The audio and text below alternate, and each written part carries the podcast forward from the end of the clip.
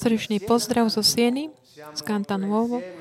Sme znovu spolu počas tejto série Realita Ducha Svätého. V prvých minútach sme už mohli chváliť Pána a modliť sa skrze Jeho slovo, spievajúc. Dnes večer budeme pokračovať v našej ceste prostredníctvom takého objavovania darov Ducha Svätého, chariziem, obzvlášť tých chariziem, ktoré z takej pohodlne, tak pohodlia takého klasifikácie ho, sme ho nazvali ako dary inšpirácie. To znamená dar jazykov, výklad jazykov a proroctvo.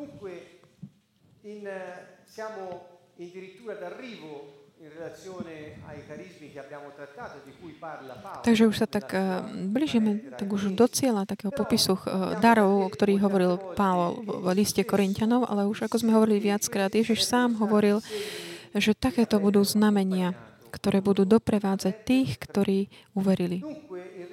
Takže v realite, keď Ježiš povedal, keď uveríte, toto budú znamenia, ktoré vás budú doprevádzať, hovoril o charizmách. Povedal, budú hovoriť novými jazykmi, budú vkladať ruky a na chorých a tí budú uzdravení a budú vyháňať démonov v jeho mene. A smrť už nebude mať nad nimi moc. Aj keby vypili alebo dotkli sa nejakého hada alebo jeda, ničím to, jedú, ale ničím to nespôsobí. Toto bolo to, čo hovoril vtedy tým učeníkom, ktorí videli zázraky, videli všetko počas tých troch rokov, ktoré strávili s Pánom.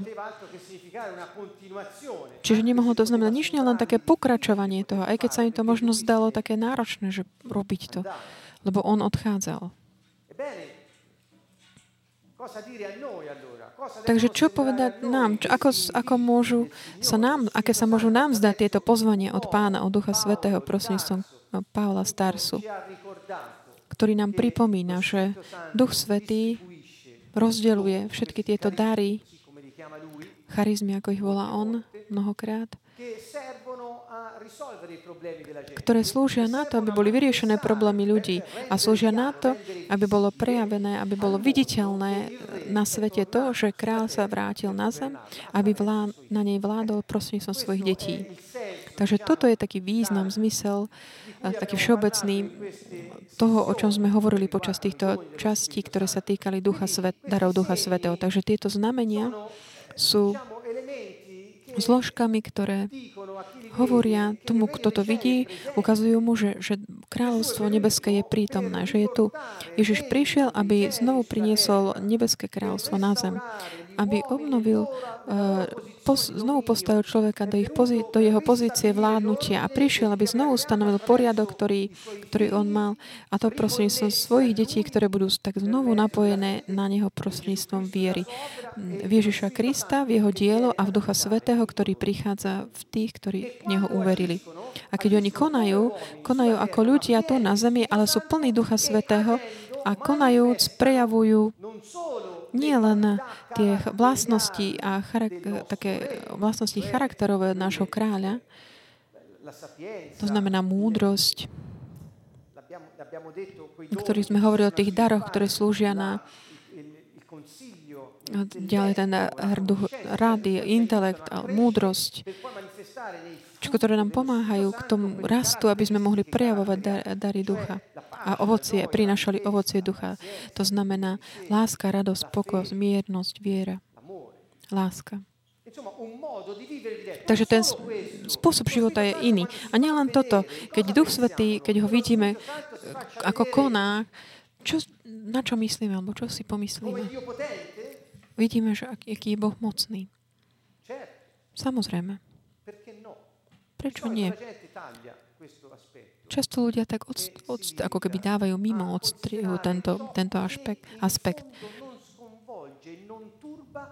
A snažia sa tak brať do úvahy len niečo také, čo, čo ako keby tak nenarúšalo takéto zmýšľanie ľudské alebo také možnosti ľudské. A keď príde niečo, čo ti tak ako keby naruší ten spôsob tvojho rozm, rozmý, rozmýšľania, keď ťa to tak vyvedie z toho takého poriadku, tak to tak radšej odmietaš. No žiaľ, veľakrát to robia takto aj kresťania. Snažia sa tak odstrániť niečo, čo im nie, nie je také pohodlné, čo, čo nejak nesedí s takým tým racionálnym zmýšľaním.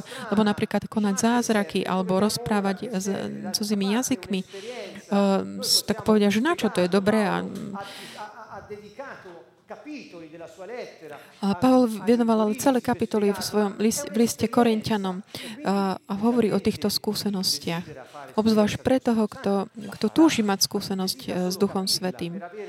Bude ju mať, ale kto sa snaží ho len pochopiť na svojom in, in, intelektuálnym spôsobom, tak zostane len pri tom svojom intelekte. Čiže toto je tak dôležité.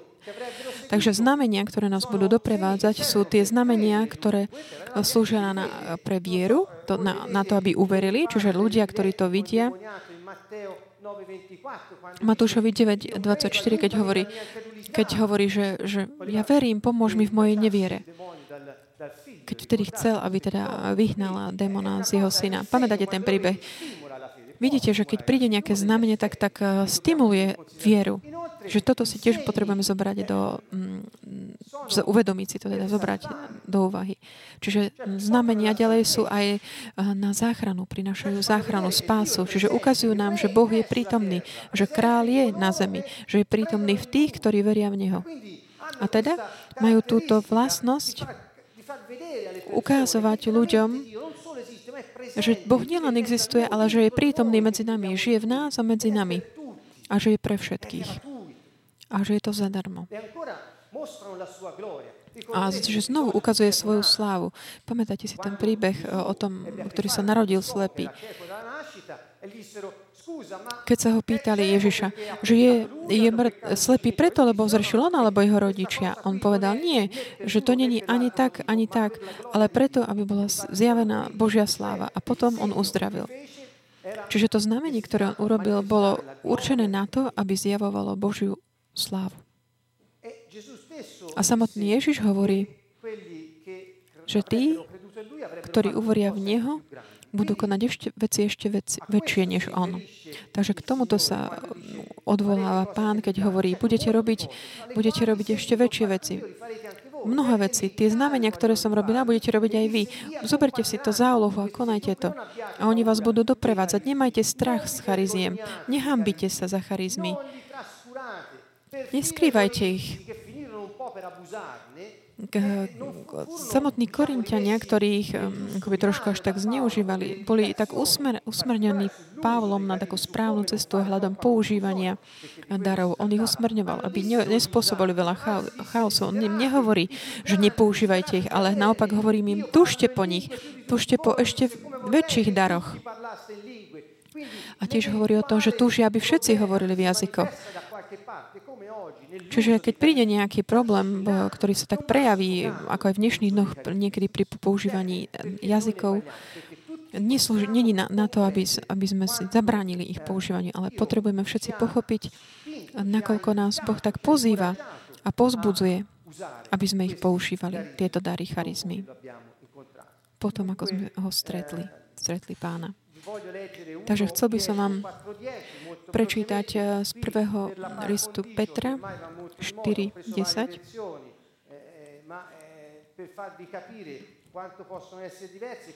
Zobral som viaceré verzie, aby som vám ukázal, nakoľko môžu byť rôzne tie preklady. Čiže prvý list štyri desať hovorí: podľa toho, kto aký dar dostal, slúžte si navzájom ako dobrí správcovia mnohotvárnej Božej milosti. O akom dobre hovorí? O, do, o dare, ktorý dostal. O akom dare teda hovorí? Ďalšie, ďalší preklad je ako dobrí správcovia Božej milosti. Každý podľa toho daru, ktorý dostal. Nech ho dá do, do služby druhým.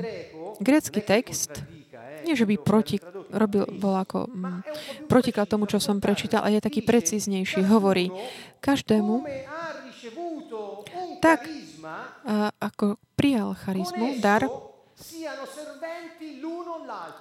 Aké, ako, počas toho, ako sú spojení, nech si slúžia navzájom jeden druhému. Uh, nazýva to charizma, čiže keďže si pristal, dostal, uh, uh, dostal charizmu, dar. A charizmy, to slovo používa obzvlášť pre dary uzdravení. Čiže keďže ste pri, uh, prijali dary, charizmy, slúžte si navzájom s týmito charizmami, ktoré vám boli dané. Ako dobrí správcovia takej mnohotvárnej Božej milosti. Takže používať a aplikovať charizmy, to znamená slúžiť si navzájom, znamená spravovať mnohotvárnu Božiu milosť. Takže keď to preložíme z gréčtiny, nachádzame tento význam, ktorý je naozaj taký, až taký plný tohto, tohto te- plný. Čiže odvoláva sa na charizmy a na dary Ducha Svätého, o ktorých hovoríme. Rýchlo by som chcel tak prejsť, dar, hovoriť o daroch jazykov, sú také čiastočné tie, tie slajdy, ale dali sme dokopy viaceré veci. Dar jazykov. Pozývam všetkých, ktorí počúvate a ktorí budete potom inokedy počúvať tento, toto nahrávku Moje slova, aby ste naozaj si vypočuli aj ďalšiu časť tej série Modlitba na, našom, na našej stránke v webtivu v, v časti Modlitba pre Giera nájdete tieto vyučovania. Lebo venoval som celý, celú časť tým, tomuto. Čiže dnes by som večer chcel len tak jednoducho zhrnúť, pretože chcem hovoriť dlhšie o proroctve. Chcel by som pripomnúť všetkým, že je to m, taká skúsenosť. Je to skúsenosť. Je to niečo, čo sa ti udeje. Nie je to niečo, čo študuješ, alebo čo príjmeš, alebo vylúčíš, odmietneš, pretože tvoja myseľ to buď môže prijať, alebo to musí odmietnúť podľa svojho nastavenia. Je to proste skúsenosť, ktorá ti prináša vieru a konanie Ducha Svätého v tebe. Je to Neviem, či som to tak dobre vysvetlil. Keď ja som prijal duch, krst Duchom Svätým, nemal som ani len predstavu, že čo by sa mi mohlo udiať. Počul som iných, ako používali tieto zvláštne jazyky, vytávali rôzne zvuky. Ja som sa, ja som sa sám seba pýtal, možno ako sa aj vy sami pýtate, sa pýtať, a čo, na čo to je dobré, nevieš, čo hovoria, čo to robia, nič, na nič to nie je dobré. Kresťania, takto. Takéto druhý otázok si kladním. A ja som tiež mal takéto otázky, ale keď som prišiel tam a počul som týchto ľudí, ako vydávali tieto zvuky, také zvláštne, ja som bol veľmi taký racionálny. Študoval som gréčtinu, latinčtinu, filozofiu, mal som takú veľkú hlavu a bol som taký ponorený v mojej logike a racionalite, ktoré som ale neodmietol teraz. Je to dôležitá vec. Ale odovzdal som to, všetko som teda k dispozícii Bohu. Pred, podľa mňa, čo bolo logické, bolo akceptovateľné. Čo nebolo, nebolo pochopiteľné, nebolo akceptovateľné. Vtedy som ešte nemal vieru, čiže Boh bol pre mňa neakceptovateľný. Všetko, čo hovoril vtedy, že budete vyháňať démonov a budete veriť a budete hovoriť v jazykoch, to bolo pre mňa niečo ne- nemožné. Čiže tak vám to približím, lebo mnohí ste možno na tom podobne. Ale keď naopak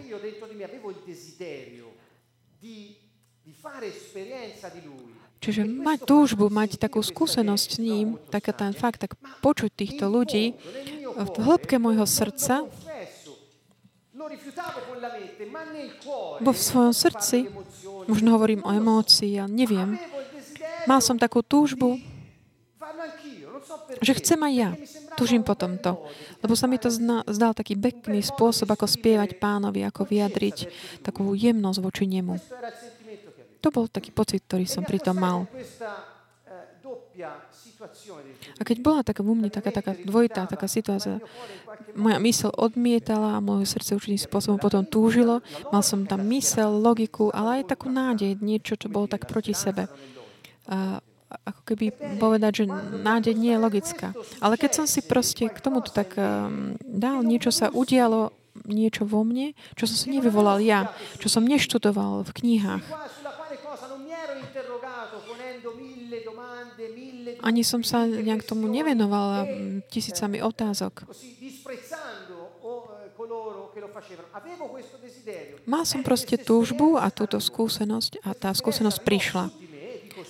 A táto skúsenosť prišla na, na mňa, ako keby to bolo také, niekto mi dal taký, obleče, taký oblek z vrchu, z hora.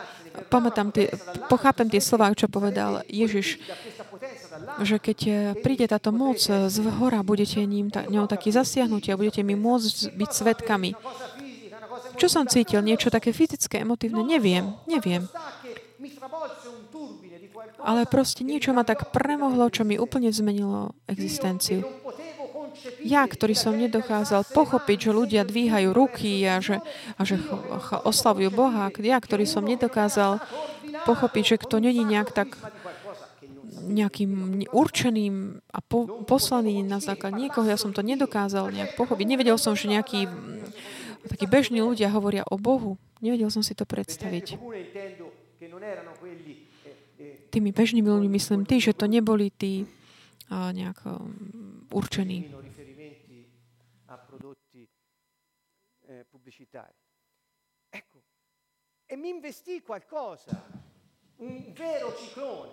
Proste udial sa taký cyklón a začal som vydávať zvuky a určite vás tak uvesom, že nebol som to ja, že by som to ja chcel robiť. Ak by som sa Ja som sa len rozhodol, že budem k dispozícii. Rozhodol som sa, že som k dispozícii, ale nebol som to ja, kto rozhodoval, aké zvuky budem vydávať. Boh povedal, túžiš potom, požiadal si ma, si pripravený a k dispozícii, ukážem ti, že ja môžem mať kontrolu nad každou situáciou. Takže toto sa udeje a začal som vydávať zvuky a hýbal som ústami takým zvláštnym spôsobom, že som ani nechápal, že čo to je. Nevedel som to predtým tak viac. Neviem, ako sa to udialo, ale udialo sa to. Toto nie je nič, pretože dôležité je, je srdce, spravodlivosť.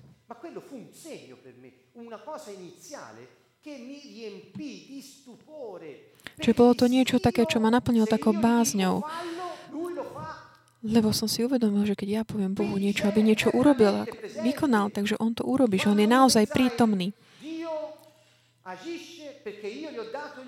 A pomyslel som si, že proste Boh koná, pretože ja som mu dal tú, tú voľnú, voľnú cestu a pre mňa to bolo niečo úžasné. Bol som k dispozícii dať moju logiku a inteligenciu pod jeho zodpovednosť. Už nie je moju. A to mi prinieslo, to bolo pre mňa veľkým znamením, ktorý všetci mohli počuť. A boli sme tam ja a Fabricio, tam bolo tisíc ľudí, ale bola to udalosť.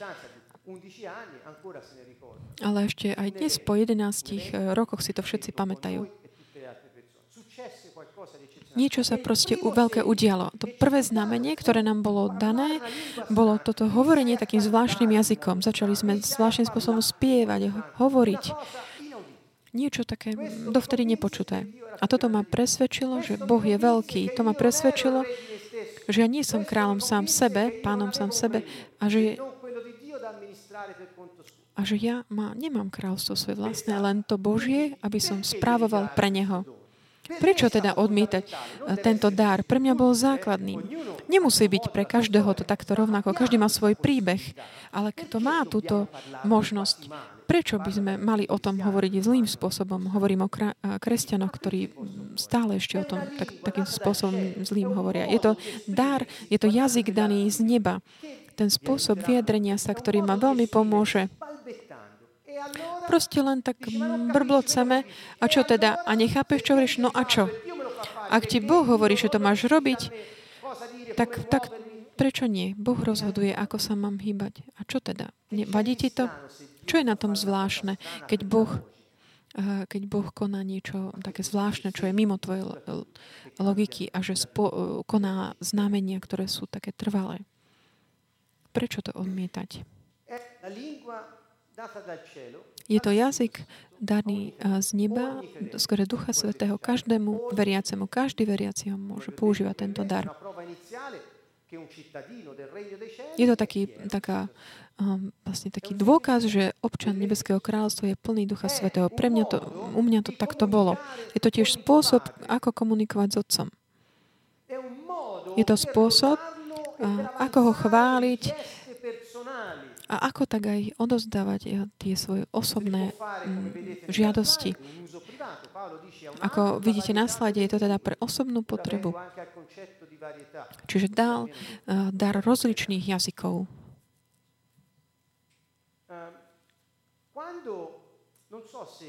Neviem, či ste niekedy zakúsili toto. Vy, ktorí už ma, používate dar jazykov, kamkoľvek idete, keď počujete iného, kto sa modlí uh, darom jazykov, ktorý používa tento dar jazykov, sa cítite dom, ako doma. To je ako keby... On je z mojej krajiny. Toto sa mi udialo mnoho rokov dozadu. Bol som v Anglicku a bol tam nejaký taký, uh, taký problém s, s lietadlom. Nemohol som sa vrátiť do Talianska, lebo boli nejaké technické problémy. Bol som tam taký stratený trochu. Anglicko, anglicky som ešte veľmi dom, nevedel, takže nevedel som, čo robiť. Bol som na tom veľkom letisku v Londýne a v určitom bode som počul v tom zástupe niekoho, kto povedal Maremma. Meškáme. Keď počujete v Londýne Maremma, ma si faritardo, tieto slova, nemôže to byť nikto iný, len niekto zo Sieny. Takže ja som sa zrazu cítil ako doma. Ja, je tu niekto z našich a hľadal, začal som ho hľadať v tom zástupe a proste našiel Našiel som ho a potom spolu sme už takýmto našu angličtinu dali dokopy a našli sme riešenie. A takto sa mi udeje aj kdekoľvek som, a keď počujem niekoho, kto sa modlí a spieva a hovorí v jazykoch, v Duchu Svetom, poviem si, že tu je niekto z mojej krajiny. A tým myslím Nebeské kráľovstvo, čiže niekto z mojho domova. Nie, že by ten, kto sa nemodlí v jazykoch a neverí v Ježiša, nebol tiež z tej istej krajiny, ale proste to už, kto hovorí, tak je človek, ktorý hovorí tým národným jazykom. Prečo to nerobia všetci? Pavol hovorí jasne. Dar jazykov nám slúži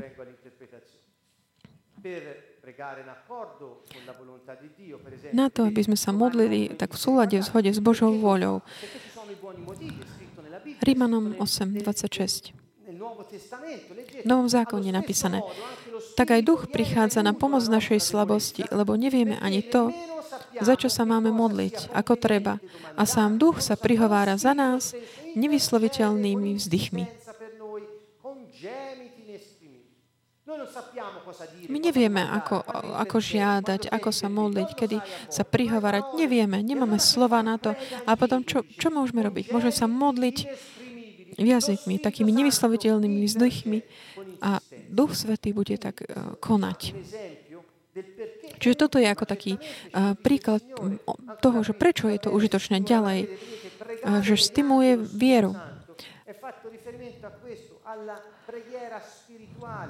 Odvolávať sa na takú duchovnú modlitbu, na modlitbu v duchu. Ale vy, modliť sa v duchu svetom, znamená modliť sa v jazykoch. Ale vy, milovaní, budujte sami seba na svoje pres, presvet, vo svojej presvetej viere a modlite sa v duchu svetom. Sú niektoré príklady. Ďalej, je to znamenie spojenia s kráľovstvom. Prečo som toto dal? A tých, čo uveria, budú sprevádzať tieto znamenia. V mojom mene budú vyháňať zlých duchov, budú hovoriť novými jazykmi. Čiže ohľadom tohto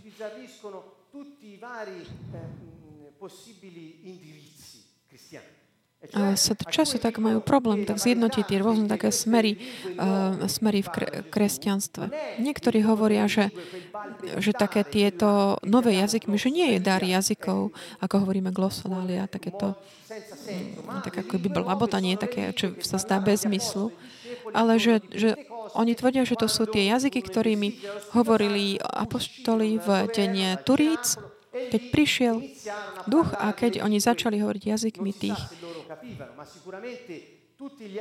Nevie sa, že či oni samotní chápali, rozumeli, ale všetci tí ostatní Židia, ktorí prišli v tých veľkých zástupoch, tak oni prichádzali z rôznych častí, z toho oblasti Stredozemia a oni všetci ich počuli hovoriť v ich vlastných jazykoch.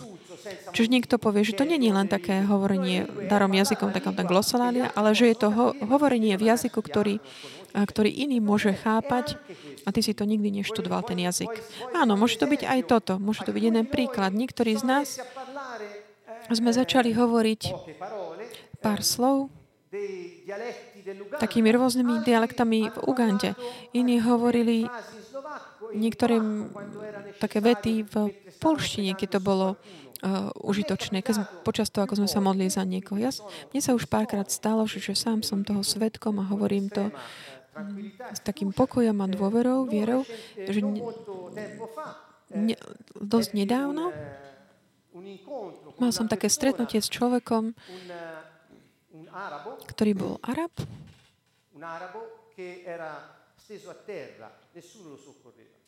a ktorý bol tak, tak na zemi, bolo mu zle, necítil sa dobre, ja som mu šiel pomôcť. Bol taký mladý tento muž, ale bol taký zúfalý. Aj trošku mal vypité. Dokázal stáť pevne na nohách, aj hovoril, ale on sám povedal, že pil. Takže sme si sadli na lavičku a začali sme hovoriť a hovoril, že je zúfale, lebo nedokáže poslať peniaze svojim deťom a že im nemôžu kúpiť knihy s deťom a že žena je tam sama bez peňazí a nevie takto. A tak sa otvoril takým spôsob, určitým spôsobom a ja som mu povedal v určitom takom chvíli, som mu povedal, že som sa ho pýtal, že môžem sa za teba modliť? A on mi neodpovedal a povedal som mu, pozri, ja som kresťan. A on povedal, ja viem. A ja som muslim, povedal. A ja som, OK, takže môžem sa za teba modliť? On nič nepovedal, len tak zostal taký schúlený, bol tak ticho. A tak som sa začal, začal hovoriť a začal som tak sa modliť v jazykoch. Darom jazykov. A na moje vlastné prekvapenie, keď som sa začala takto mu hovoriť, on sa tak zodvihol, pozrel sa na mňa a povedal, áno, Boh je len jeden. Kristus existuje, ale Boh je len jeden. Takže on mi odpovedal na to, čo som mu ja hovoril. A ja neviem, som nepoznal ten jazyk. Čiže ak je niekto taký skeptický ohľadom tohto, áno, tento dar jazykov, lebo hovorili darom jazykom takých známych, áno, tak aj mne sa to udialo. Určite sa to deje mnohým veriacim.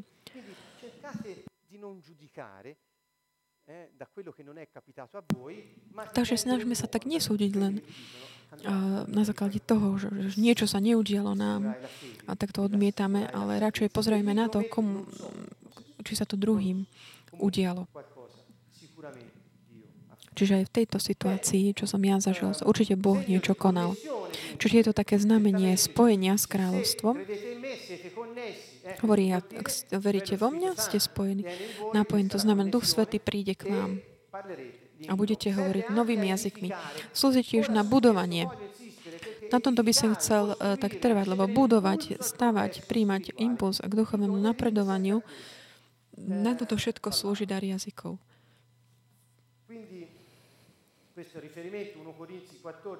Tu máme odvolávku na prvý list Korinťanom štrnásť štyri päť.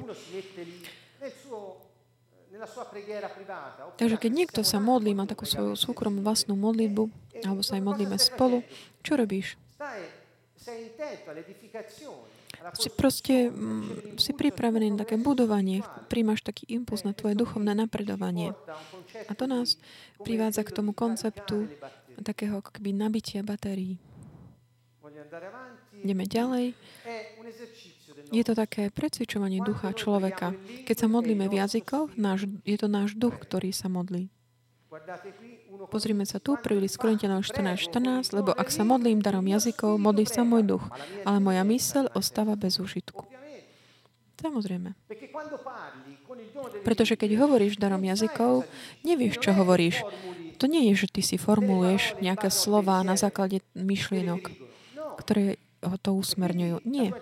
Takže tvoja inteligencia, myseľ, ako keby ostávala bez úžitku, bez ovocia. Ale čo robíš? Cvičíš svojho ducha, buduješ sa a všetky ďalšie veci prídu potom. Takže OK, keď príde ten čas používať svoju myseľ, používaš myseľ, ale keď je čas precvičovať ducha, precvičuj ducha. A keď je to všetko dokopy, duch sa prejavuje aj inteligencia, myseľ koná. Sú spolu. Prečo by sme nemali precvičovať ducha? Nechápem. Prečo s ohľadom niek- niektorí kresťania majú ťažkosti ohľadom toho? Ďalej, modlíme sa za, za veci neznáme. Skôr tú inšpiráciu. Lebo kto hovorí jazykmi, nehovorí ľuďom, ale Bohu. Nerozumie mu nik, pod vplyvom ducha hovorí tajomstvá.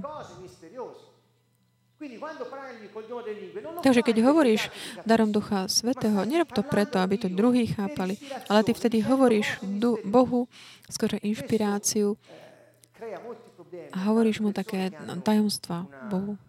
Toto vytvára mnoho, mnoho takých akože ťažkostí ľuďom, ktorí majú veľmi takú silnú racionalitu. Je to znamenie pre neveriacich. Odpočinok a taká úľava. Môžeme si spolu prečítať pri list Korinťanom. V zákone je napísané, cudzými jazykmi a perami cudzincov budem hovoriť tomuto ľudu. Ale ani tak ma nepočúvnu, hovorí Pán. A tak dar jazykov nie je znamením pre veriacich, ale pre neveriacich. Dar prorokovania zase nie je pre neveriacich, ale pre veriacich. Ja keď som hovoril v jazykoch tomu musl- muslimovi, ktorý mi odpovedal takým prekvapivým spôsobom a potom sme tak hovorili. Začali sme takú zaujímavú diskusiu. Samozrejme, to bolo znamenie.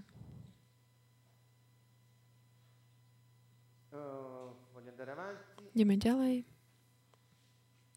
Je to...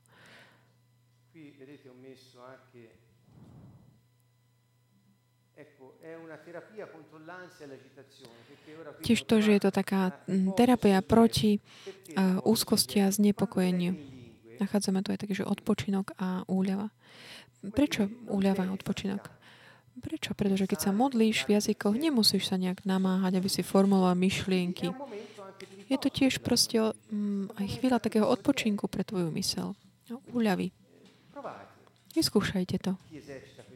Kto máte tento dar, kto ho chce používať. Pán vám dá zakúsiť jeho voľu. A často tieto dary sú spojené s oslavovaním Boha a s prorokovaním. A tu máme citát zo Skutkov desať, kým, kde je teda o Petra v Korneliovom dome. Čo sa udialo? Duch Svätý zostúpil na všetkých, čo počúvali slovo. A veriaci z obriezky, čo prišli s Petrom, žasli, že sa dar Ducha Svätého vylial aj na pohanov, lebo ich počuli hovoriť jazykmi a velebiť Boha.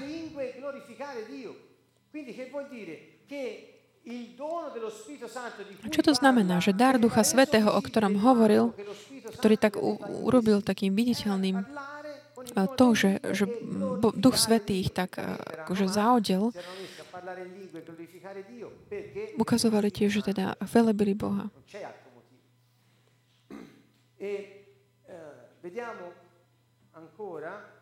Pozrime sa ešte ďalej. A ďalší príklad tohto.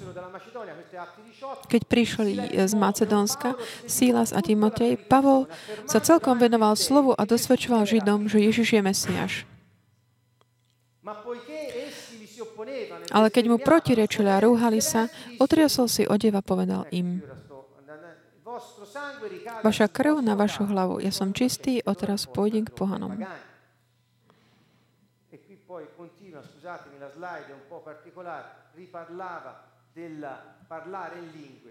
Tu hovoril o, o hovorení jazyko, o hovorení s Bohom. Lebo kto hovorí jazykmi, nehovorí ľuďom, ale Bohu. Nerozumie mu nik, pod vplyvom ducha hovorí tajomstvo. To sme už videli, tento. Len tak m, prechádzame tými rôznymi dôvodmi, ktoré nám Boh sám hovorí, prečo sa máme chva- modliť v jazykoch. Ďalšie je, že duch sa modlí, spieva, chváli, žehná a vzdáva vďaky. Lebo ak sa modlím darom jazykov, modlí sa môj duch. Ale moja myseľ ostáva bez žitku. Čo teda? Budem sa modliť duchom, budem sa modliť aj myslou. Pavol nehovorí, že mám vylúčiť jedno či druhé, ale hovorí, že je čas preto aj preto. Budem spievať duchom, budem spievať aj myslou. Počúvaj dobre. Budem spievať duchom, ale budem spievať aj mydlou. Čiže spieva v jazykoch, ale spieva aj uh, pieseň v taliančine, alebo v slovenčine, alebo v polštine. Veď ak budeš dobrorečeť v duchu, ako potom jednoduchý človek povie na tvoje dobrorečenie amen, keď nevie, čo hovoríš. Takže aj ďakuje skore, skore ducha. Lebo ty iste správne vzdávaš vďaky, ale druhý sa tým nebuduje. Ďakujem Bohu, že hovorím jazykmi viac ako vy všetci.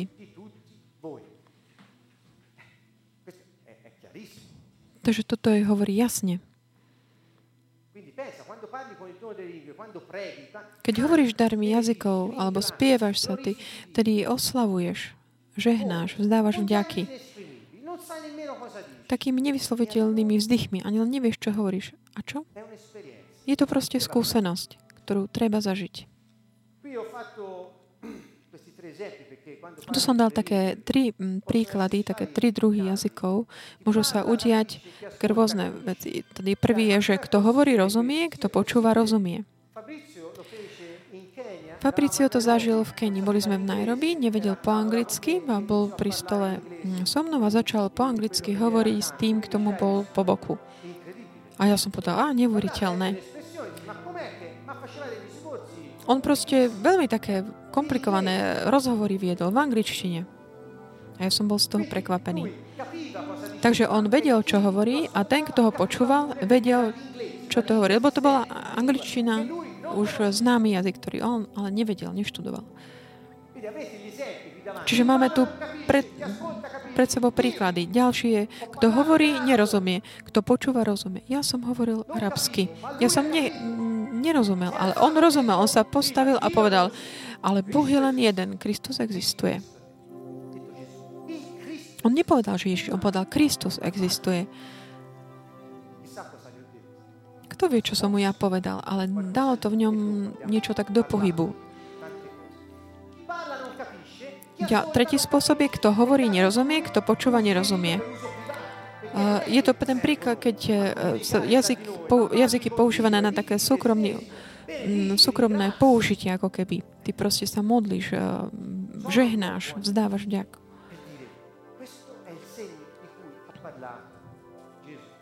Není dobrý dôvod to a používať, kto má tento dar, kto verí. Tu máme ešte slovenčinu. Keď máme, keď tento dar je použitý v zhromaždení a nie je použitý len také individuálnu takú modlitbu, na také budovanie ich, ktorí sa obracajú k Bohu a v chvále hovoria k Bohu, ale keď je to taký, ako keby taký prejav v jazykoch, je to také použi- je to také iné použitie tohto daru. V tomto prípade je potrebný výklad. Čiže to znamená ďalší dar, výklad jazykov. Boh dáva, dá výklady toho, kto, čo povedal. Je to, nie je to preklad, ale je to taký výklad, že niekto otvorí ústa a začne dávať taký zmysel, význam tomu, čo bolo predtým povedané v jazykoch. A tento význam je, má v sebe také proroctvo, obsahuje také o proroctvo. A niekto si povie, a prečo Boh musí toto takto robiť? Niekto hovorí čudným jazykom a iný musí vykladať. Nemôže dať niekomu hovoriť, aby rovno hovoril v takom jazyku, ako sa hovorí v zhromaždení. Ja nemám na to odpoveď. Ale tak ja rozmýšľam, že možno Bohu sa páči, páči, aby sme my všetci sa na tom podielali, aby sme si pomáhali. A toto je aj napísané. A čo sa aj deje nám. A deje sa to pravidelne. Ak ste to ešte nezakúsili, je to pre všetkých, ktorí uverili.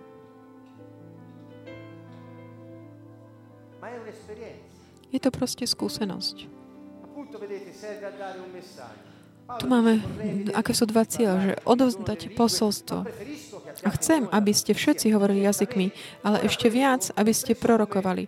Lebo kto prorokuje väčší ako ten, kto hovorí jazykmi, iba ak by sa vysvetľoval, aj vysvetľoval, aby sa budovala cirkev. Je napísané, robte to, všetci to robte, ale niekto povie si, nerobte to. Čiže je, je to naozaj také, že sa ide proti písmu. Tomu to nerozumiem. Takže prečo Prečo, via, prečo chcem, aby ste mali uh, dar proroctva? Tu sa píše Korinťanom. Boli to ľudia, ktorí boli takzvané korumpovaní. I u nich uh, sex a sexuálny akt bol takým skutkom uctievania tým božstvám, ktoré tam mali. Bolo to naozaj také korumpované mesto. A keď oni potom prijali vieru, prijali Ducha Svätého a on ich začal naplňať Duchom Svätým a používal dary, oni boli nedisciplinovaní. To je ako keby ja teraz by som vám začal hovoriť takým nejakým čudným jazykom. Alebo by sme sa zdravili takým nejakým čudným jazykom. Nikto by nechápal, na čo by to bolo dobré. Na nič. Na, ale dar jazykov slúži na to, aby sme hovorili s Bohom, alebo aby sme odozdali posolstvo, ktoré je potrebné vykladať. Inak nie. Pavol im hovorí, ja chcem, aby ste všetci hovorili jazykmi, ale ak ste v zhromaždení, budujte sa Božím slovom, aby ste mohli chápať to, čo vám Boh chce povedať. Takže netreba extrahovať, vyberať, vytrhovať z kontextu tieto slova. Lebo kto prorokuje je väčší ako ten, kto hovorí jazykmi. A kto, kto vysloví proroctvo, môže budovať sto ľudí v hromaždení, ale kto sa modlí v jazykoch, a buduje seba. Iba ak by aj vysvetľoval. Čiže keď si v zhromaždení, je potrebné vysvetľovanie, vykladanie. Čiže keď ty hovoríš v jazykoch v zhromaždení, musí byť niekto, kto vysvetľuje, aby pochopili to, čo Boh chce povedať. Takže toto je také ohľadom použitia v zhromaždení, ktoré vyžaduje interpretáciu.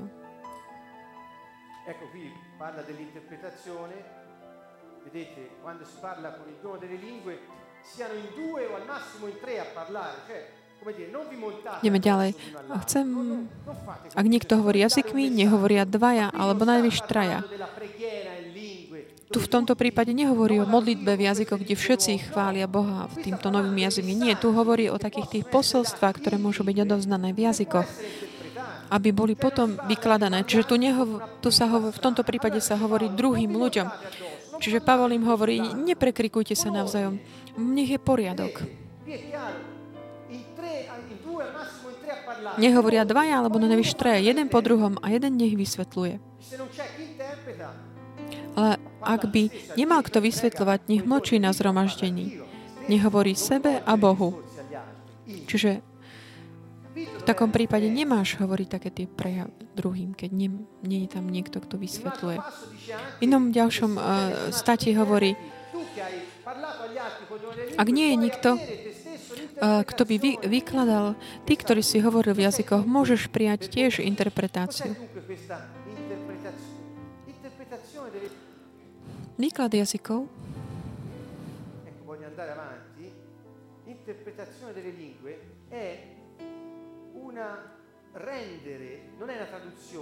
Čiže nie, interpretácia nie je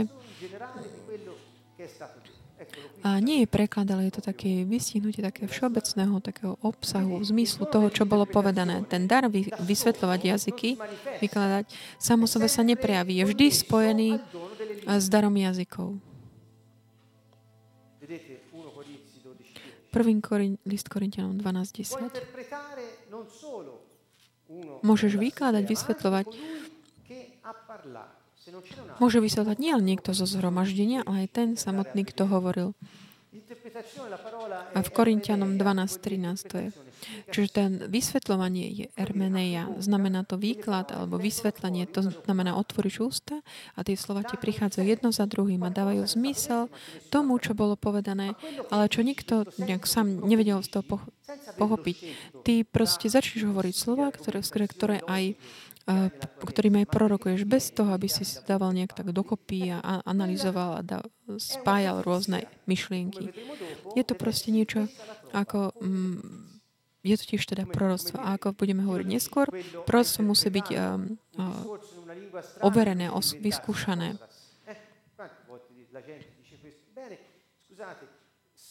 Ak, ak, ak ten taký príhovor dar jazykoch a výklad jazykov formujú a dávajú dokopu takú proroctvo,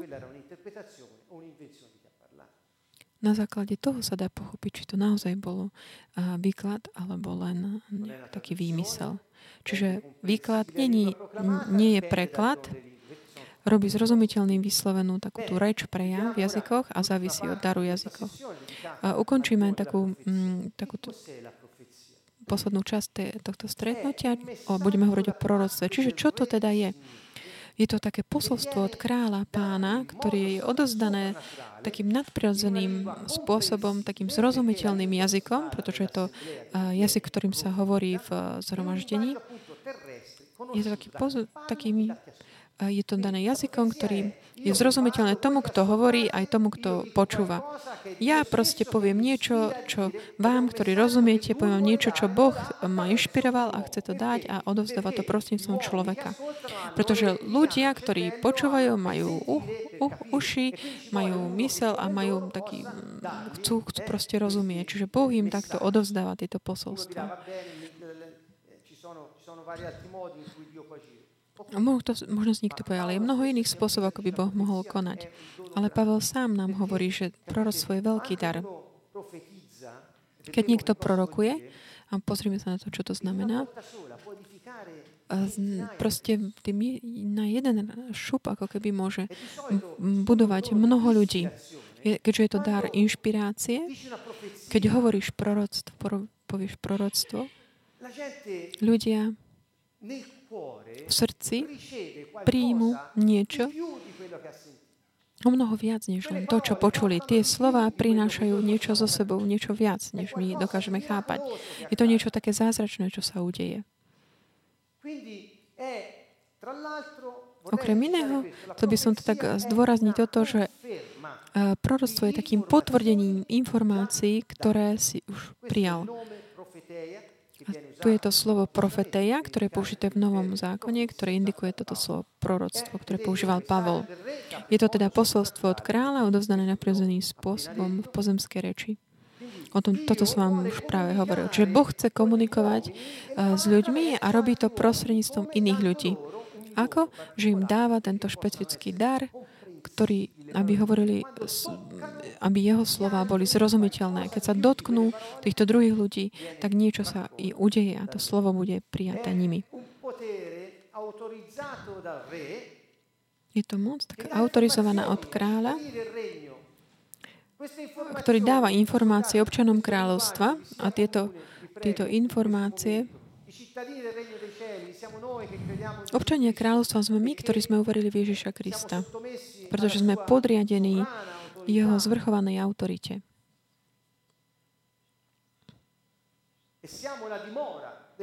A sme tiež miestom, kde on prebýva tu na zemi.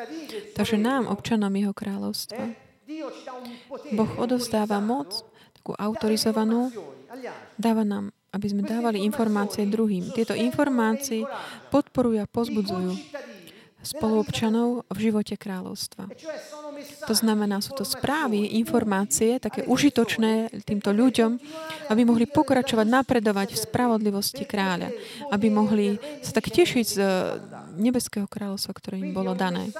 Je to posolstvo, proroctvo je hlavne takým proste posolstvom podpory, povzbudenia, útechy.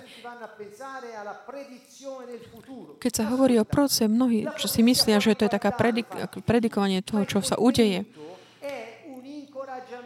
A proroctvo môže hovoriť o veciach budúcich, ale jeho hlavným obsahom je, je také, také povzbudenie, útecha, podpora.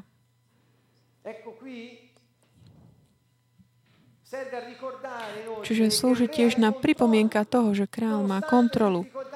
aj napriek problémom daného momentu. Koľkokrát sa vám udialo, bez toho, aby ste to vedeli, že ste prorokovali?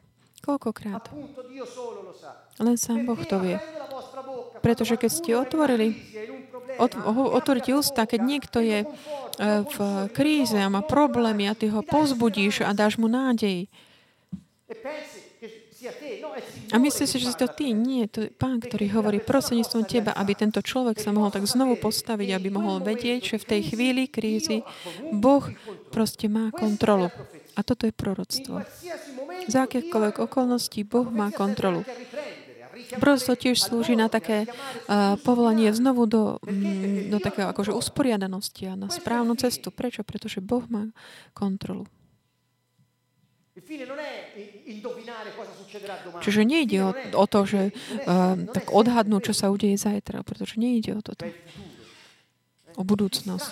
Ale deje sa o to mať, mať posolstva takého budovania, ktoré budujú človeka, ktorému ho držia ho spriamene. Proroctvo, keďže má bla, bla, pod, jeho podstatové po, povzbudenie, a povzbudenie prichádza s nádejou, nie s vierou. Toto potrebovalo viac času na vysvetlenie, možno inokedy. Odvaha kráča ruka v ruke s nádejou. Keď ty hovoríš k tomuto človeku, ako by si oslobodzoval tú takú nádej tomuto človeku, bez ohľadu na to, čo sa mu deje, čo on robí, že Boh má kontrolu a nádej začne sa tak vnútri v ňom tak oslobodzovať a získava takú od, odvahu a, a túži proste žiť tak, ako chce Boh. Toto je proroctvo. Prorokovať neznamená, že ideš za niekým, za niekým a on tak cituje state z písma, alebo, alebo tak odhadovať, čo sa zajtra udeje. Prorokovať neznamená, neviem, aké ďalšie. Prorokovať znamená dať človeku vedieť, že Boh má kontrolu, aby bola znovu zobudená taká nádej v srdciach ľudí, bez ohľadu na okolnosti života. Alebo aj tým, ktorí tak padli kvôli, kvôli hriechu. Koľkokrát ste to urobili, bez toho, aby ste si to vôbec uvedomovali, že ste takto pozbudili ľudí. Poviem ešte viac. Hovorím to z vlastnej skúsenosti aj z toho, čo mal Fabricio, alebo z našej skúsenosti viacerých, ktorí sme sa o to zdieľali. Ale mnohokrát proste proroctvo sa deje vtedy, keď si to neuvedomuje. Čiže nie je to, že ty sa tak sadneš, a teraz idem prorokovať. A tak dobre nadýchneš, tak spriamiš sa, niečo povieš a myslíš, že je to niečo úžasné. Nie, s týmto to nesúvisí.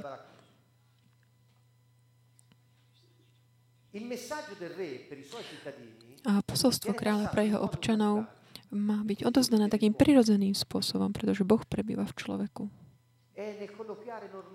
Je to taký bežný rozhovor.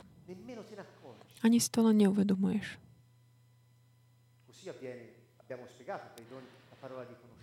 Takýmto spôsobom prichádza aj slovo múdrosti, poznania. Mne sa proste zdalo, že to bude takto. Zdalo sa mi, že tvoja manželka je tehotná. Neviem prečo. A príde domov a manželka povie, pozri, Karlo, som, som tehotná. Neviem prečo. Proste Boh dáva také znamenie. V takom bežnom živote sa Boh prejavuje. Nie v nejakých takom ostentatívnymi prejavmi a s takým preháňaním niečoho.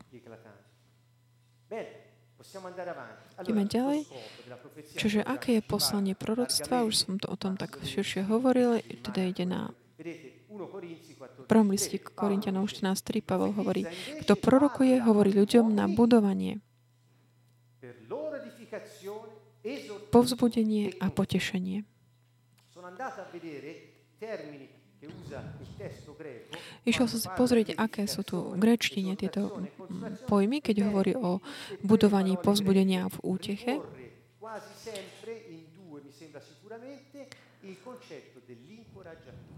A v gréčtine tam vždy obsiahnuté ten, ten obsah takého povzbudenia, že znovu zobudenie takej nádeje. Čiže keď prorokuješ, buduješ, povzbudzuješ a utešuješ. Niekto, kto objavil Pána, ho tak prijal a podriadil sa jemu, začína žiť podľa ducha, začína používať svojho ducha a začne tak túžiť, žiť v prav- spravodlivosti a tešiť sa z kráľovstva Pánovho, tak on ide a žije podľa ducha. A čo robí? Ľudia tak začnú k nemu prichádzať, otvárajú svoje srdcia, rozprávajú svoje príbehy, žiadajú radu. Prečo? Pretože Duch Svätý, prosím som teba, tak uskutočňuje. Umožní ti, aby si ty používal tieto dary, aby tie posolstva Božie boli tak odovzdané týmto ľuďom. Je to Boh, ktorý ťa posiel. On ti posiel týchto ľudí, ktorí potrebujú Jeho. Prostredníctvom teba. Neham, nemajte strach, nehambite sa za charizmy. Čiže nejak také inštrukcie na používanie. Pavol hovorí, všetci môžete prorokovať a, tak za radom, aby sa všetci, jeden po druhom, môžete všetci prorokovať, aby sa všetci nau, naučili a všetci povzbudili. Čiže dar jazykov je pre všetkých. Proroctvo, Pavol tiež hovorí, je pre všetkých.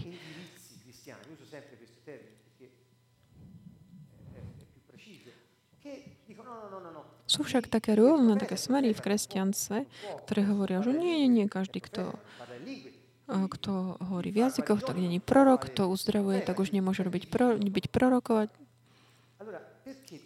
Prečo? Ale on hovorí, že všetci môžu prorokovať. Prečo naša skúsenosť je takáto?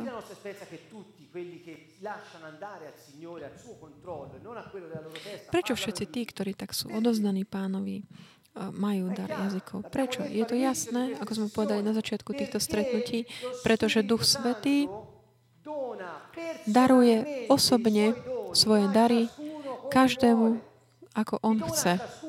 On dáva každému osobne. On, ako osobne príde, dá ti to kedy? Vtedy, keď je to užitočné. Takže ak v tom momente je užitočné, aby si ty prorokoval, tak budeš prorokovať. Ak je užitočné, aby si priniesol uzdravenie, uzdravuješ. Keď je potrebné spievať v jazykoch, aby niekto mal znamenie, tak spievaš v jazykoch. Tá užitočnosť, to je tá praktickosť Božia, taká tá bežnosť, takého jeho, jeho prítomnosti v našich životoch. To nás vlastne u, u, robí takými výnimočnými. Sme proste výnimočne jednoduchí. Nehambite sa za charizmy. Nie, naopak, túžte po nich a túžte po väčších, vyšších daroch. Otvorte ten taký ten kanál pre Pána, pre Boha. Sú to skutky spravodlivosti, ktoré on uskutočňuje, lebo my spravujeme jeho milosť. Ako? Skrze charizmy.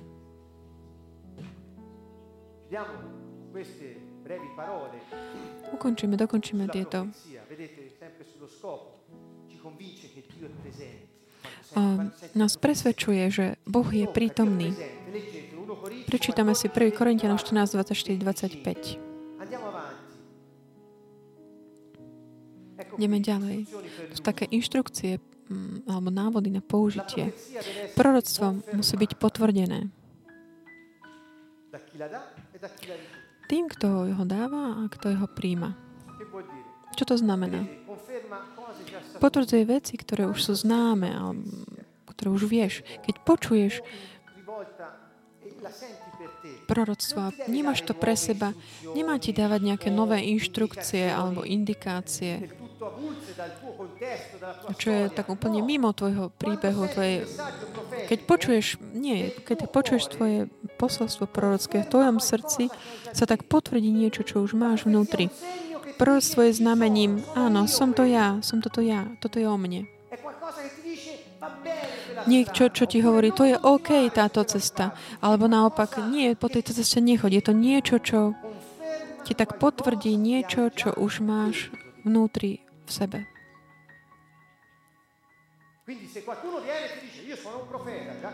Ak niekto k tebe príde a povie, ja som prorok, to už môže tvoriť problém. A teraz budem pre teba prorokovať. To tiež už je dosť čudné, lebo Boh sa prejavuje v takej normálnosti, bežnosti nášho života.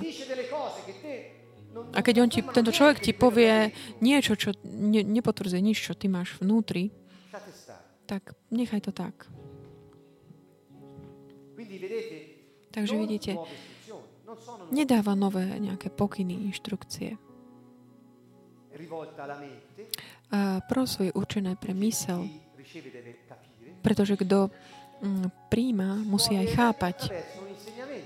A musí byť v súlade s učením. Môže prísť aj skrze také prorocké vyučovanie. Ak sa nejaké vyučovanie dotýka teba, proste také potvrdzuje nejaké také vyučovanie, ktoré máš v sebe, že je to tá cesta, ktorú máš ísť, že máš ísť touto cestu, aj keď si to ty tak potvrdzuje, to si to tak tomu vyhýbaš, tak toto je prorocké. Mm. Proroctvo ne, nemáme podceňovať alebo pohrdať ním.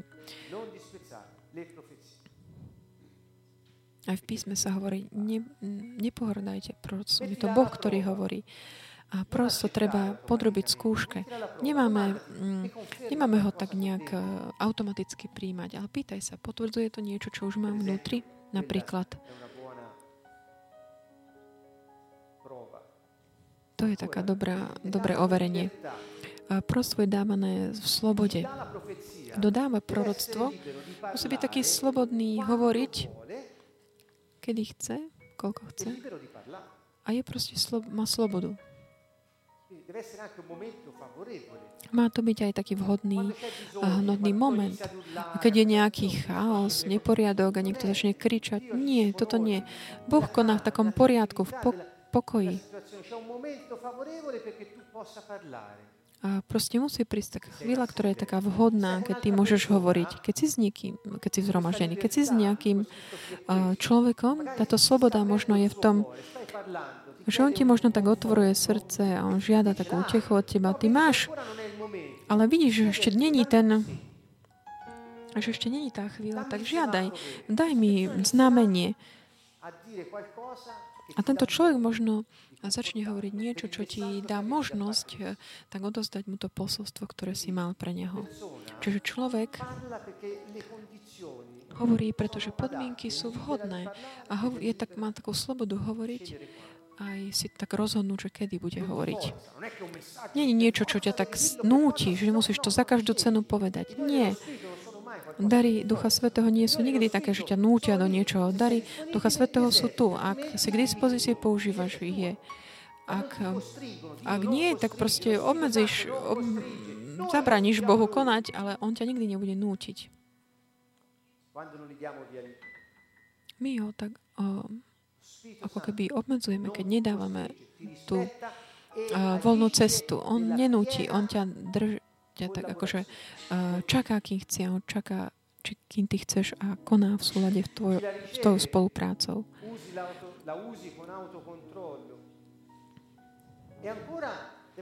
Kto príjma posolstvo, má ho používať aj s takou sebakontrolou. A proroctvo je posudzované spoločenstvom, komunitou. Počul som viackrát, že ľudia dávali také správy, ktoré neboli a neboli proroctvami, možno to boli také plné horkosti alebo takým, také tvrdé až, až vulgárne slova alebo také hroziace slova mimo také jemnosti Ducha Svätého. Pretože Duch Svätý, aj keď ťa, aj keď ťa akože tak napomína, tak je jemný.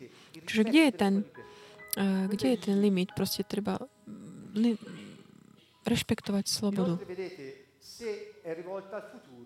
Ak sa proroctvo týka budúcnosti, musí sa uskutočniť. Ak nie, ak sa neuskutoční, tak to nebolo proroctvo. Čiže toto sú také viaceré, viaceré také inštrukcie alebo návody na to, aby sme pochopili, kde sa nachádza.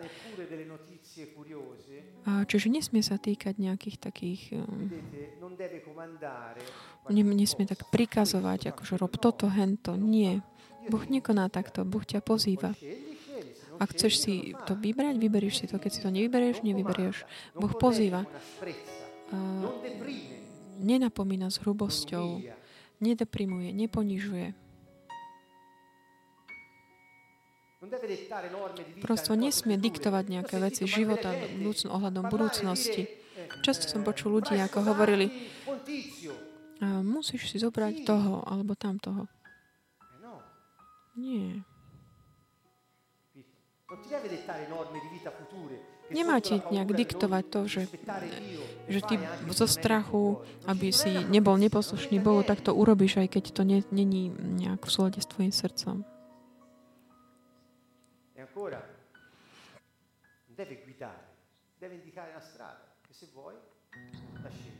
Nemá ťa m, tak viesť, ale len ti ukazovať smer.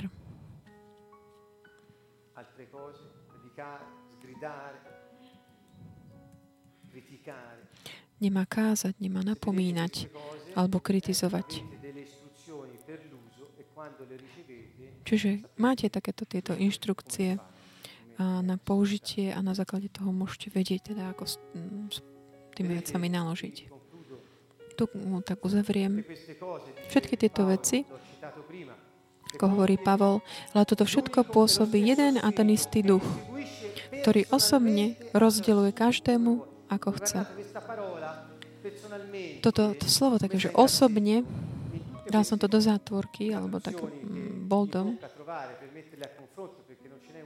vo všetkých tých prekladoch, ktoré som tak mal možnosť vidieť, toto slovo tam nie je. To osobne. Ale v gréčtine tam je. Ale všetci ako keby pri prekladaní na to zabudli. Neviem prečo. Ak si zakúsil dary Ducha Svätého, ty, ty vieš, čo to znamená. Pravdepodobne, ak si to nie, nie, nezažil, tak ti je také zbytočné to tam dávať. Asi toto je také jediné vysvetlenie, ktoré si viem dať na toto. To, že osobne, znamená to, že Duch Svätý je tu. Samotný Boh v tebe, ktorý osobne ti dáva takú tú delegovanú moc. Dáva ti delegovanú moc tu, na, aby si tu na zemi mohol prejavovať jeho, jeho moc a jeho prirodzenosť, jeho posolstva, jeho skutky. Aby si to mohol priniesť všetkým. Takú tú, takú tú viditeľnosť konania Ducha Svätého. Čiže pamätajte, charizmy sú dané na to, čo boli užitočné. Čiže nie je tu nejaký mysticko, mystickosť, nie. Nie. Súvisí to s užitočnosťou. Očakávajte to. V každej chvíli môžu prísť. V každej chvíli. Ja očakávam, keď, ako, keď zubár má niekoho ordinácii prostredníctvom a intuície Boh dá tomuto zubárovi in... slovo poznania. Tá praktickosť, o ktorej hovorím, je takáto. Mal som zubára, ktorý keď nevedel a keď nevedel, čo teda, aký zákrok mi má urobiť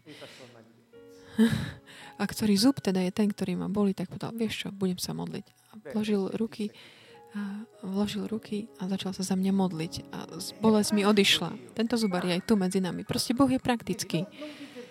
Takže nehambite sa za dary. Ak máte nejaký taký odpor, vzdor, dajte ich to preč, pretože Boh je ten, ktorý hovorí, že máme túžiť po nich, že máme túžiť po vyšších daroch. A Ježiš hovorí, že tieto znamenia vás budú doprevádzať. Dovolte, aby Boh sa mohol prejaviť prostredníctvom vás, ktorí sme jeho deti.